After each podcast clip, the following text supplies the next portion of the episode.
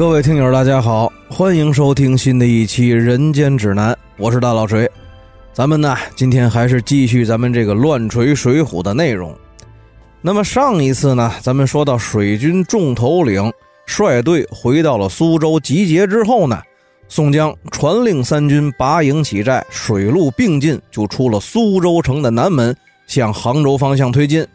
前军呢，过了平望镇，关胜和秦明的部队。已经到了秀州的城下驻扎，水军船队呢也堵住了秀州的水西门。这个秀州的守将段凯得到了方茂阵亡、苏州城失守的消息之后呢，着实吓得不轻。本来打算着收拾东西弃城逃走，可是万万没想到，这梁山人马来的是如此的迅速。躲在城楼上看见梁山的队伍，旌旗蔽日，船帆遮天。顿时把这个段凯吓得是魂飞胆丧，当时呢就让人挑出了白旗，扔了兵器，大开城门，亲自带着人赶着猪羊，抱着酒坛子出城，跪在了吊桥边迎接宋江的大军进城。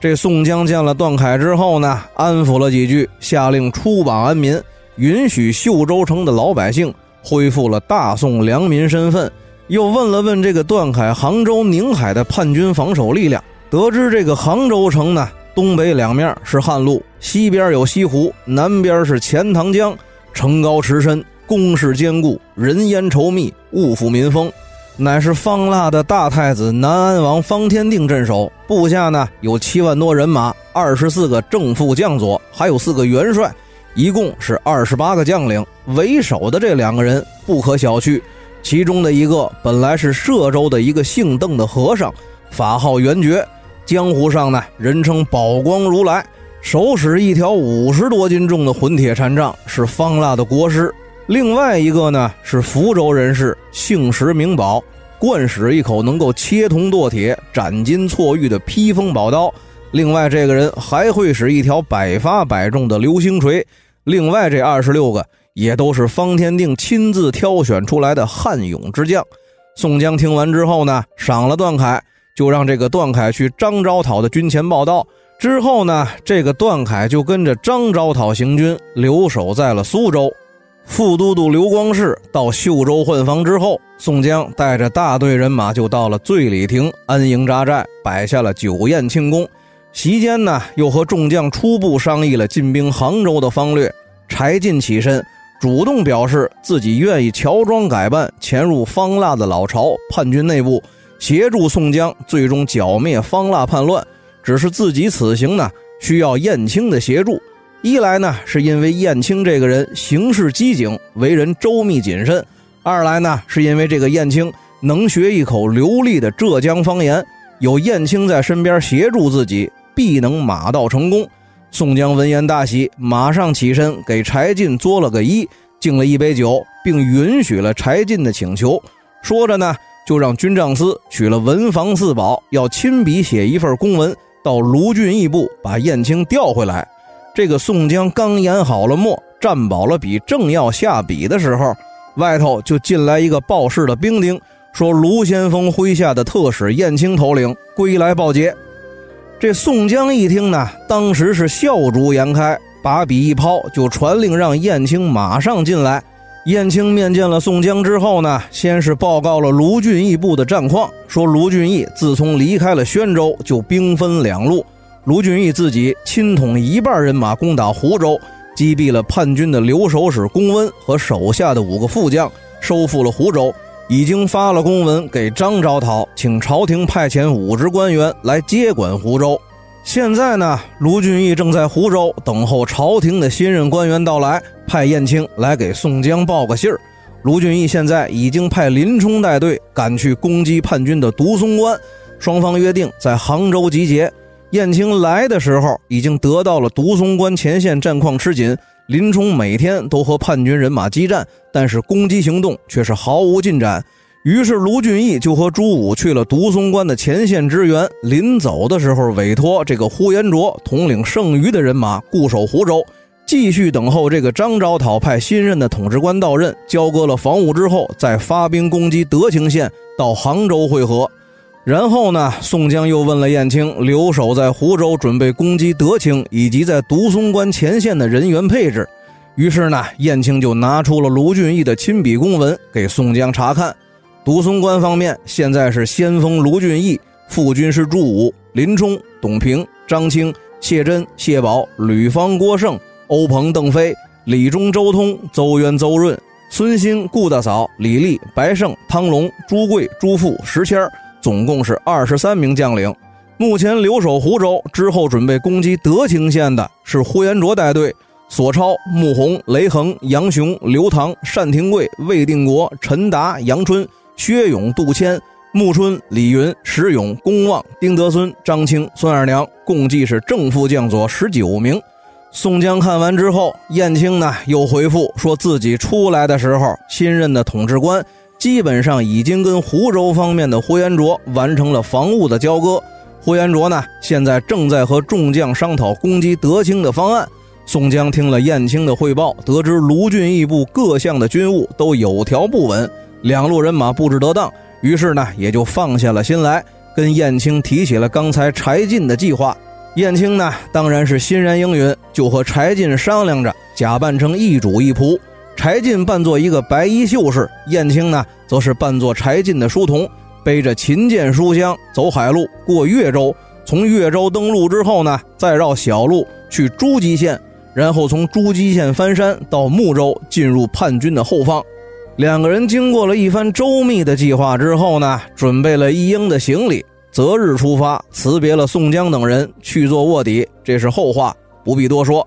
咱们放下柴进、燕青，深入敌后不提，单说宋江送走了柴进、燕青之后呢，跟吴用商议，认为这杭州南边有钱塘江，直通大海，咱们呢可以派几个人驾小船沿海岸线进赭山门，到达杭州南门外的江边，然后埋伏起来，等到发动总攻的时候，配合着攻城行动，在叛军的南边鸣放号炮，竖起军旗，大造声势。到时候，这杭州城里的守军势必心慌，叛军的正面防守力量必然会向南增援，从而减轻攻击的压力。然后呢，就派了张衡和阮小七带队，侯健、段景柱协同作战，领着三十多个水手，带了几十支信炮、几十面大旗，到海边征用船只，往钱塘江进发而去。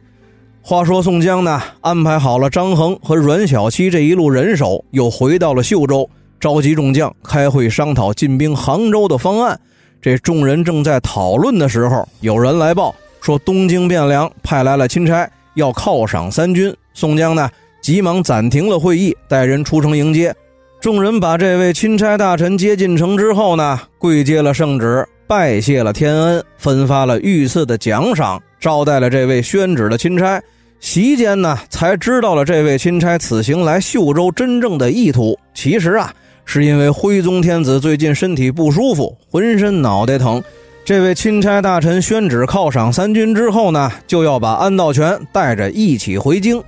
这个宋江呢，虽然说心里头不愿意放安道全回东京汴梁，但是无奈圣命难违，只得应允。第二天一早，钦差大臣启程，就让安道全随队回京了。又过了几天之后，宋江挑了一个黄道吉日，祭旗发兵，拔营起寨。辞别了刘光世和耿参谋，水陆并进，兵进杭州去了。这梁山大军行进到崇德附近，城里的叛军守将得到了消息，根本就没有抵抗，放弃了防守，直接就带队回了杭州。这方腊的大太子方天定呢，在杭州的行宫里召集了国师元帅邓元觉、南黎元帅石宝、镇国元帅厉天润、护国元帅司行方四个元帅。和厉天佑、吴直、赵毅、黄爱、朝忠、汤逢世、王吉、薛斗南、冷宫、张简、袁兴、姚毅、温克让、毛迪、王仁、崔玉、连明、徐白、张道元、凤仪、张涛、苏静、米全、贝应奎二十四个武职官员，一共是二十八名军事将领，召开了扩大会议，研究讨论抵抗宋军的战略战术。由于杭州以北的三个重镇连续被梁山人马攻陷，这个方天定呢忧心忡忡。以邓元觉和石宝为首的四大元帅和二十四战将见状是纷纷的劝慰。个顶个的攥着拳头表决心，拍着胸口表忠心，让太子殿下和国师元觉和尚固守宁海郡要塞。既然宋江和卢俊义兵分三路来侵犯杭州，那么就由石宝、厉天润和司行方分别带队抵御梁山人马。护国元帅司行方带领着薛斗南、黄爱、徐白、米全四个将军统兵三万救援德清；镇国元帅厉天润带领着厉天佑、张简、张涛、姚毅统兵三万助战独松关。南离元帅石宝带领着温克让、赵毅、冷宫、王仁、张道元、吴直、连明、凤仪八名将领，统兵三万，出城迎战宋江主力部队。咱们话说，宋江带领着梁山主力向杭州方向推进。这前哨人马到达临平山附近的时候呢，远远的望见山顶有一面红旗正在摇动。宋江闻报之后，就派出了秦明和花荣，带领一千人马的快速部队赶去侦察攻击。这两个人刚转过临平山的山口，就遭遇了由叛军将领王仁和凤仪带领的叛军先头部队。四个人一碰面，就各持兵器，动起手来。不过呢，打了十几个回合之后，没分胜负。双方后队的大队人马几乎同时赶到，花荣、秦明也不恋战，各自卖了个破绽，虚晃一招，带队返回，就去会合了宋江的后队大军。此时呢，徐宁、朱仝、孙立、黄信四个人也奉命赶来接应秦明和花荣。这王仁和凤仪两个人呢，见己方的大队人马也到了身后，于是有恃无恐，继续在梁山人马阵前叫嚣。当时这秦明大怒，催马舞棍就和凤仪斗在了一起。花荣正要拨马回身和王仁继续交手的时候，徐宁呢就挺枪冲了出去。这个王仁当时呢，只提防着徐宁，不防被花荣一箭就射中了哽嗓咽喉，翻身落马，真的成了亡人。跟秦明正在厮杀的凤仪一见王仁中了箭，心里头惊慌，也被秦明一狼牙棒切碎了脑袋。宋江一见阵前得手，令旗一挥，这梁山人马一阵掩杀，叛军抵挡不住，石宝率队溃退到了皋亭山。过了东新桥，才收拢了部队，退回城里安营扎寨。于是宋江呢，趁势就在杭州城外的东新桥驻扎，下令本部人马兵分三路夹攻杭州，派朱仝、史进、鲁智深、武松、王英、扈三娘带领着步兵攻击东路，派李俊、张顺、阮小二、阮小五、孟康从北新桥取路古塘，截断西路，攻打西湖方向的城门。这中路的马军、步军和水军呢，再分三队，分别攻击北边的北关门和艮山门。前队关胜、花荣、秦明、徐宁、郝思文临阵；中军是宋江、吴用、戴宗、李逵、石秀、黄信、孙立、樊瑞、鲍旭、项冲、李衮、马林、裴宣、蒋敬、燕顺、宋清、蔡福、蔡庆、玉宝四。后队的水路和陆路呢，派李应、孔明、杜兴、杨林、童威、童猛。分别带领人马船队水陆并进，随队策应。话说宋江中路兵团的前队人马由关胜带着队，一路就前进到了东新桥，都没有遇到任何的抵抗，也没有见到任何一个叛军。这关胜呢，不由得心里头疑惑，于是就下令部队停止前进，退回桥北警戒。宋江呢，也派戴宗传令前队说不可冒进，命令关胜每天都派出两个将领。带领着小部队去执行侦察任务，秦明、花荣、徐宁和郝思文分成了两组，每天都轮班去侦察。可是，一连过了好几天，都没有遇到任何一个叛军将领出城交战。这一天呢，又轮到了徐宁和郝思文两个人出去侦查。俩人呢，带了数十个骑兵，一路就走到了杭州的北前门，见这个城门大开着。由于前几天呀，一直是风平浪静，两个人呢。放松了警惕，于是乎就来到了吊桥边查看。只听这城上一阵鼓响，城里呢就杀出了一队叛军。徐宁和郝思文两个人方知中计，正要带队撤离的时候，这城西又是喊杀声四起，一百多叛军的骑兵就截断了徐宁和郝思文两个人的退路。徐宁一阵死战，杀出了包围，回头呢却不见了郝思文，只得又杀回了北门附近。但是为时已晚，远远的望见叛军的几个校尉把这个郝思文活捉进了杭州城，徐宁无奈，只得再次回身准备突围，脖子上呢却又中了一箭，后头六个叛军的将领一见徐宁中箭，是打马就追。幸亏关胜闻信，带队及时赶到，杀退了这六个叛军将领，救回了徐宁。回到营寨的时候，徐宁呢已经因为失血过多昏迷不醒。于是呢，关胜就急忙派人向宋江报告。宋江闻信赶来看的时候，徐宁已经是七窍流血，失去了意识。虽然宋江传了军医来给徐宁拔出了箭矢，还用了一些外伤药，但是呢，也见效甚微。徐宁虽然恢复了一些意识，但是食水不进，当天夜里又昏厥了三四次。这个军医此时才知道，徐宁将军这是中了毒药箭。宋江闻言呢，是拍着大腿仰天长叹，心里头后悔把安道全给放走了。坐在徐宁的床前，是一个劲儿的抹眼泪儿无奈之下呢，只得把徐宁送到后方的秀州去养病。话说宋江派人送走了徐宁之后呢，正在发愣，又有前队的校尉来报说，郝思文郝将军被叛军活捉进城之后。就让方天定给剐了。现在叛军呢，把郝将军的人头挂在了杭州城头示威。宋江听了，又是哭了一抱。半个月后，秀州又传来了徐宁医治无效、毒发身亡的噩耗。宋江当时是方寸大乱，整天都坐在中军帐里头发愁。梁山的中路人马按兵不动，是停步不前。咱们再说，李俊带队奉命前进至北新桥，派出了侦察部队。到古塘的山里头去探听情况，也得到了郝思文被叛军活捉之后杀害，徐宁中了毒药箭身亡的情况。于是呢，李俊就找来了张顺商议，说现在损失了徐宁和郝思文两个兄弟，公明哥哥是整天发愁不理军务，咱们与其在北新桥被动防守，不如呢直接打进西山，兵进西湖，发挥咱们水军的优势。两个人商议决定之后，就派人到中军请了宋江的将令，之后呢，就带兵过了西山桃源岭，分别在灵隐寺和西溪的附近驻扎。随后呢，是连续几天都派人到唐家瓦的附近执行侦察任务。这个叛军依旧还是龟缩不出。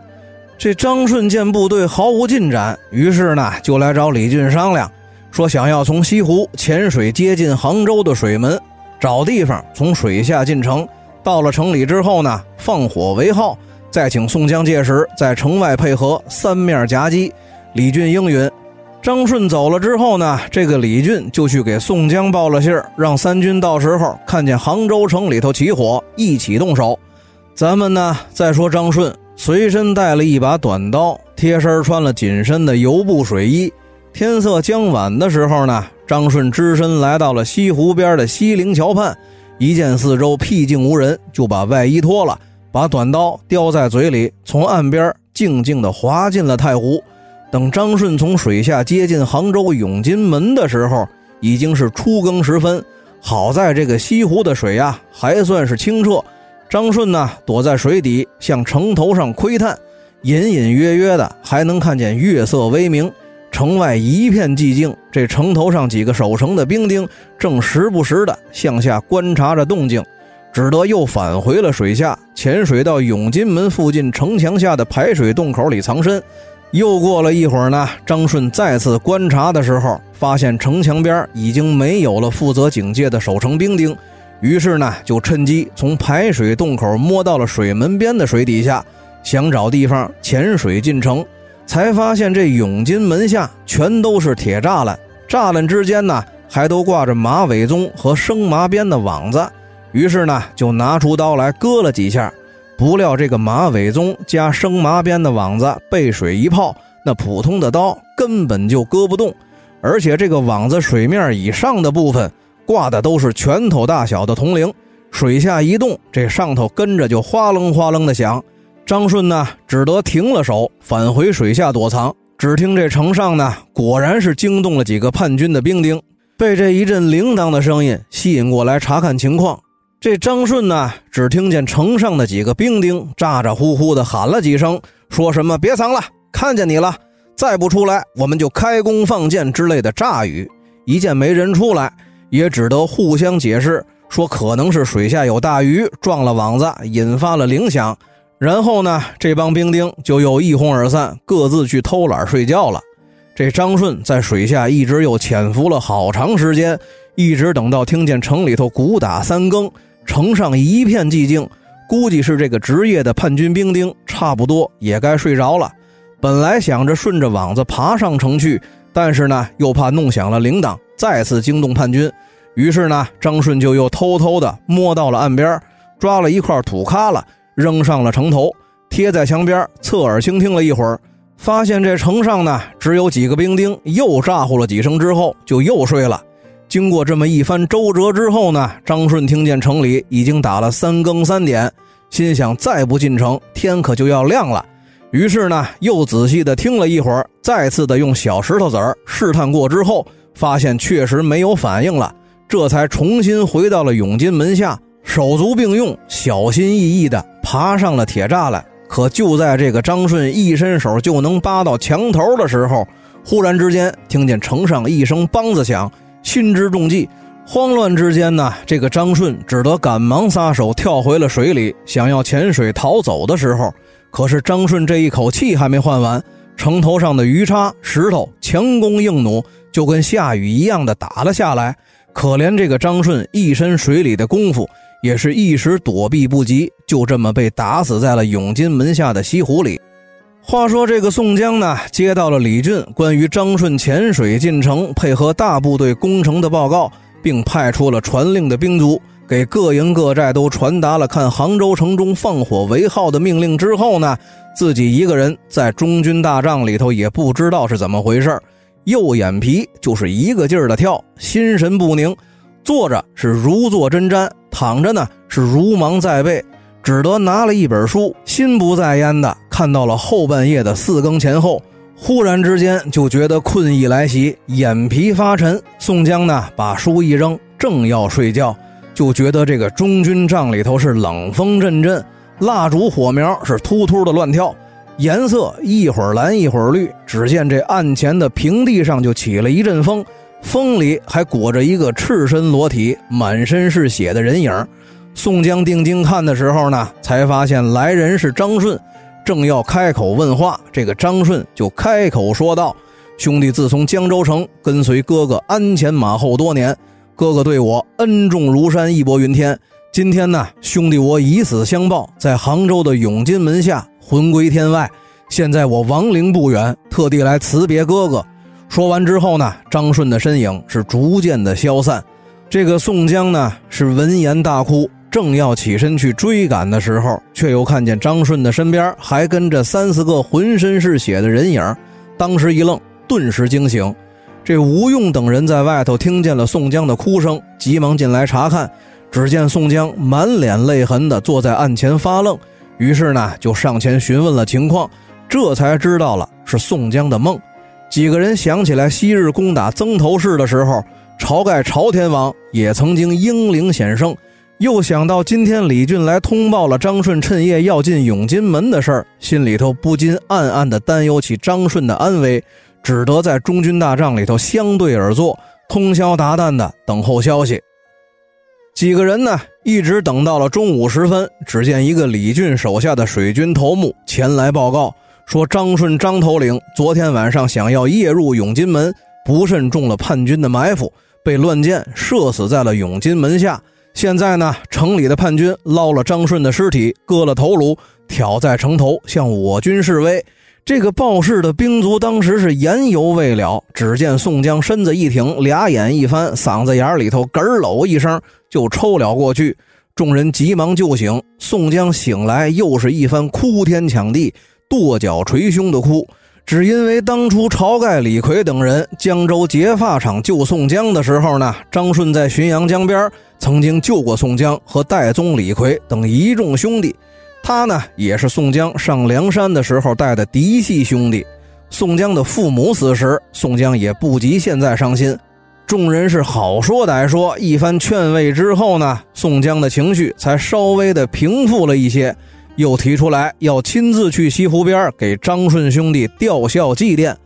为了确保宋江的安全，先派出了李逵、鲍旭、项冲、李衮，带领着五百藤牌兵去湖边负责警戒。然后呢，再让石秀、樊瑞、戴宗、马林领五百精锐步兵作为保卫部队，走小路去李俊的营寨。李俊得知之后呢，也带人去接了宋江，在灵隐寺里头休息，并且请了主持方丈和几个年高有德的老和尚为张顺做了法事。第二天的傍晚呢，宋江让手下的亲兵去西陵桥的湖边立起了一面引魂幡，上面写着“王帝正将张顺之魂”，并且安排下了很多的祭奠贡品。然后呢，让李逵带人如此这般的埋伏在北山的路口。樊瑞、马林、石秀埋伏在左右两翼，戴宗就跟随在自己的身边。一更时分，宋江穿了白袍，头盔上缠着一绺麻豆，裹着一层白绢。带着戴宗和几个灵隐寺的和尚，从小行山转到了西陵桥上，点了蜡烛，焚了香。宋江呢，就跪在了张顺的灵位前，面朝着永金门的方向，开始磕头祭拜。和尚们呢，也开始摇铃铛、敲木鱼念诵经文，替张顺超度亡魂。然后戴宗宣读了祭文。宋江亲自给张顺烧了纸，撒了酒，仰天朝着东边永金门的方向就嚎啕大哭。正哭得起劲，就听见西陵桥下的两边、湖边的南北两山之间一阵战鼓响，喊杀声四起，冲出了两支叛军人马，都喊着“活捉宋江”的口号，就杀了过来。那么，到底宋江安危如何？是死是活？事先埋伏下的李逵、樊瑞、石秀、马林。到底能不能够发挥作用？咱们呢，下期再说。大家再见。